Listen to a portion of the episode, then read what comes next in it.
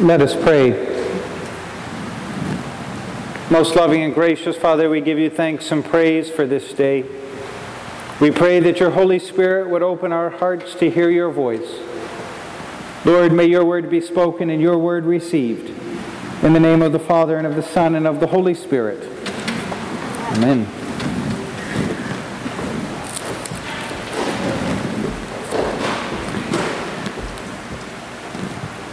As we continue to look at Paul's letter to the Ephesians, we have to remember where we've come so far in what he has written, and he has reminded us of our unity in Christ, the blessings available in Christ.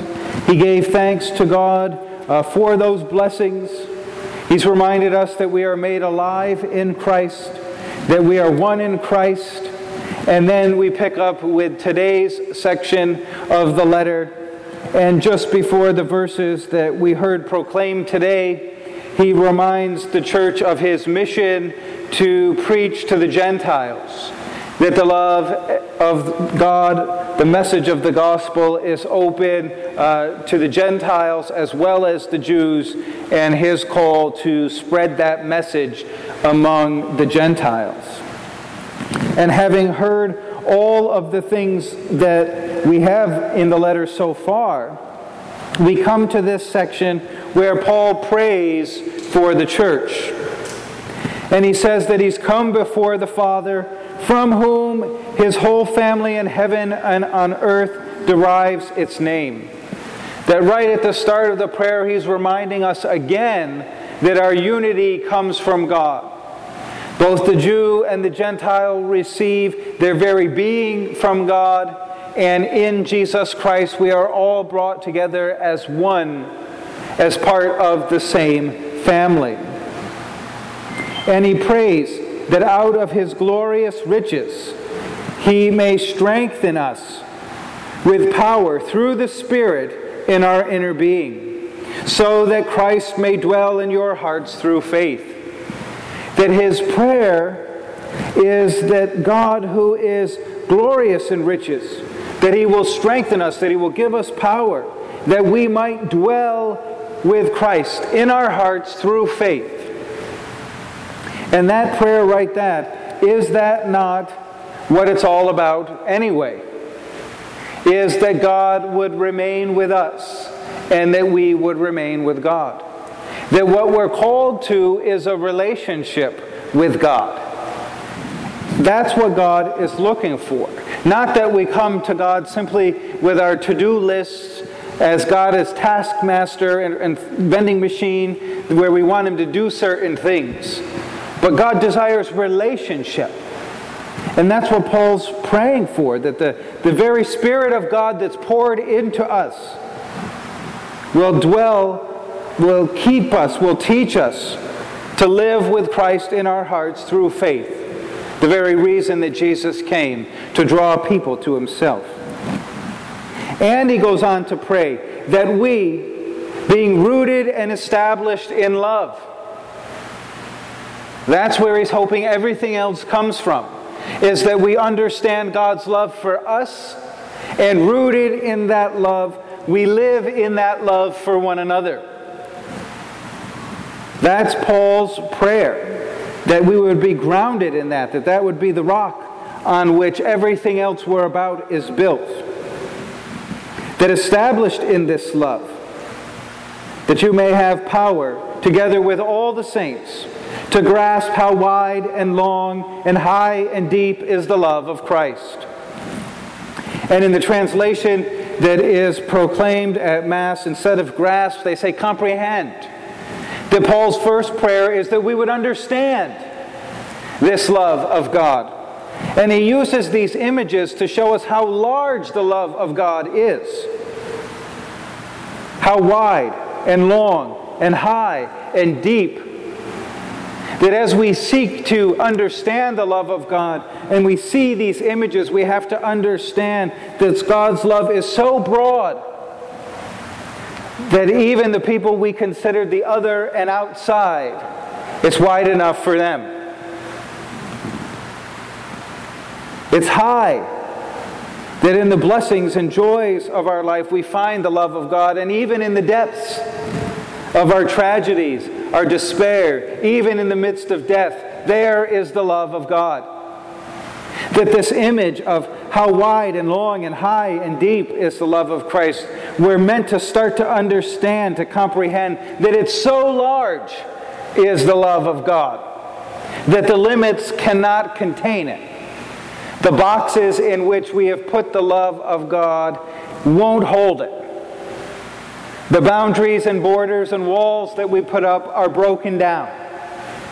That's how large is the love of God. And Paul prays first and foremost that we might start to comprehend that.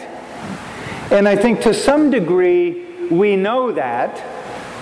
But then we go through times, even knowing that, where we think, well, this one thing in my life, that's probably too much, and God's going to just cast me out even though we know how large is the love of God. We have all sorts of rules that have to be met in order to receive the love of God. We have an us and them and other people on our list where we think, well, they're probably just going to miss the cutoff of the love of God, and let me tell you why. And we have all the reasons why that one person we're thinking of, they're just outside the bounds of the love of God because, and that's some standard that we've made up some criteria that we're using to judge someone else. And Paul saying, may we start to know how big the love of our God is. And maybe his prayer is that that love will blow our minds at how radical the love of Jesus is. That the people on our list that we're sure aren't going to get any, Jesus loves them. Jesus breaks down the borders with the other. He breaks down the us and the them. He breaks down the boxes in which we try to contain God. And he prays that we may know this love that surpasses our knowledge. And in fact, you have to think as we, as we work through this that God's love ought to be bigger than we can kind of comprehend and know in our mind, right? Otherwise, that doesn't seem like that that's God. If we can sort of contain him in our mind, in our box, and fit him all nicely into what we would like God to be, well, that's not God. God is beyond that, beyond us, bigger than us, more than us, beyond those limits that we try to place. May we know this love that surpasses the most love we can even think of. God's more love than that that you may be filled to the measure of all the fullness of God. That that's Paul's hope. That as big as this love of Christ is, he prays that that is overflowing in each of us. May we know that love personally and may it spill out of us to those whom we encounter. That's Paul's prayer. Just as uh, immense God's love is, he prays that it may be with us. Then he concludes his prayer by giving thanks to God, acknowledging who God is, as he tells us now to him who is able to do immeasurably more than we can ask or imagine. Keep that in mind no matter what we're going through. That God is able to do more than we can even think about asking, than we can imagine. And I know we probably think, well, I can imagine a lot. Well, yes, and even more than that, God can do. He's not bound by the limits that we place. And often in our minds or in the realities of how we live out our lives, uh, we come up with, with, with a tiny God. And Paul's saying we have a big God who does big things and radically changes us and everyone whom he encounters. Now, to that God, Paul says, according to his power that is at work within us. To him be glory in the church and in Christ Jesus throughout all generations. That we need to remember that that's what it's about. That God is glorified. And that as God works in our lives, as the love of God overflows in us, and we carry the image of God out into the rest of the world that others might know, we have to remember in the end, it's all for the glory of God. That He might be glorified, that He might be known, and worshiped. If the love of God poured into us, carried out into the world, stops with the world recognizing us, we've still got work to do. If it stops with the outside world recognizing a particular church congregation or denomination, we still have work to do. It is only when God is glorified, worshiped, and adored that the fullness of that love comes to be. It is God who is at the center. It is God who loves us and calls us to love Him in return. May the Spirit continue to help us understand how great is the love of God. And may we give God thanks and praise, as Paul says, for who God is, how big God is, His glorious love and mercy and grace that He lavishes upon us. And living in that love, may God be glorified forever.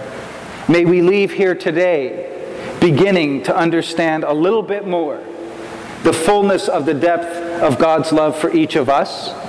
And may we be the vessels through which the voice of that love reaches the rest of the world so that they too hear of a giant God who has an immense amount of love for them and desires to work in their lives that they might come and receive. Let us pray. Most loving and gracious God, we give you thanks and praise for who you are. We thank you for the depths of your love for each of us. We pray that we might come to understand that love more deeply each day and that we might be vessels of your love to the rest of the world, that others might come to know about your love, your mercy, your grace, and your peace. May we be united together in your love, and may we come to more fully understand how you can do immeasurably more than we can even ask or imagine. May you be loved, worshiped, and adored this day and forevermore. In Jesus, we ask this in your precious and holy name. Amen.